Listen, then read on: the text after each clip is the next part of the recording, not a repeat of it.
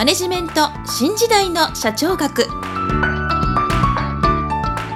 こんにちは。中小企業診断士の六角です。今回はマネジメント新時代の社長学の第63回をお届けいたします。今回のテーマはプロダクトライフサイクルです。もし私の著書図解でわかる経営の基本一番最初に読む本をお持ちの方は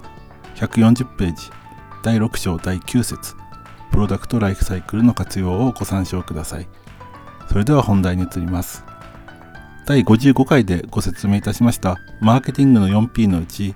製品に関する活動としてよく計画的陳腐化と製品寿命の延命化が行われます。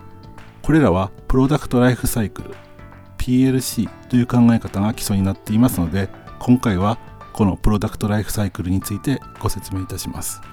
PLC とは製品に寿命がありそれは市場規模これは製品の販売量を指しますが市場規模によって導入期成長期成熟期衰退期の4つの段階に分けられると考えるものです。そしてその各段階に資金投入量利益などの特徴が現れます。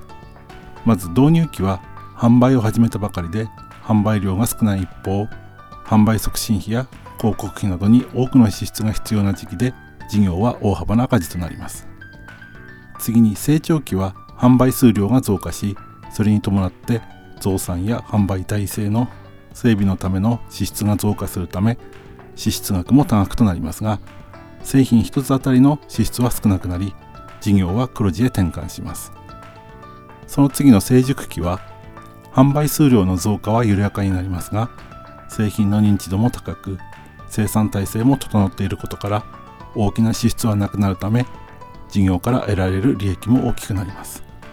衰退期は代替品の出現や顧客の志向が変わることによって販売量が減少し事業から得られる利益も少なくなります。このような PLC の各段階の特徴は第48回でお伝えいたしましたプロダクトポートフォリオマネジメントの各証言に密接に関係しており PPM の花形の製品は PLC では成長期の製品が当てはまりまた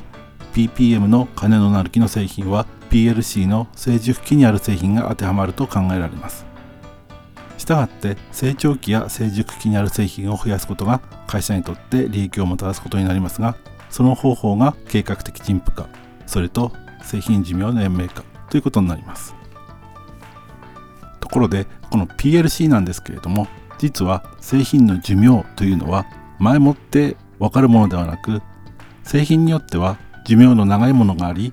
いつが寿命を終えるかということは前もってわからないものです。また寿命を伸ばすか伸ばさないかというのも製造する側の意思決定によって決まるという面もあり寿命は人為的に決まる側面もあるということに注意が必要です。というのも計画的陳腐化また製品寿命の延命化という方法によって寿命はある程度伸ばすことができるからです。ではその計画的陳腐化と製品寿命の延命化ということについては次回ご説明したいと思います。それでは今回はここまでとしたいと思います。今回もマネジメント新時代の社長学をお聴きいただきありがとうございました。また来週皆さんのお耳にかかりましょう。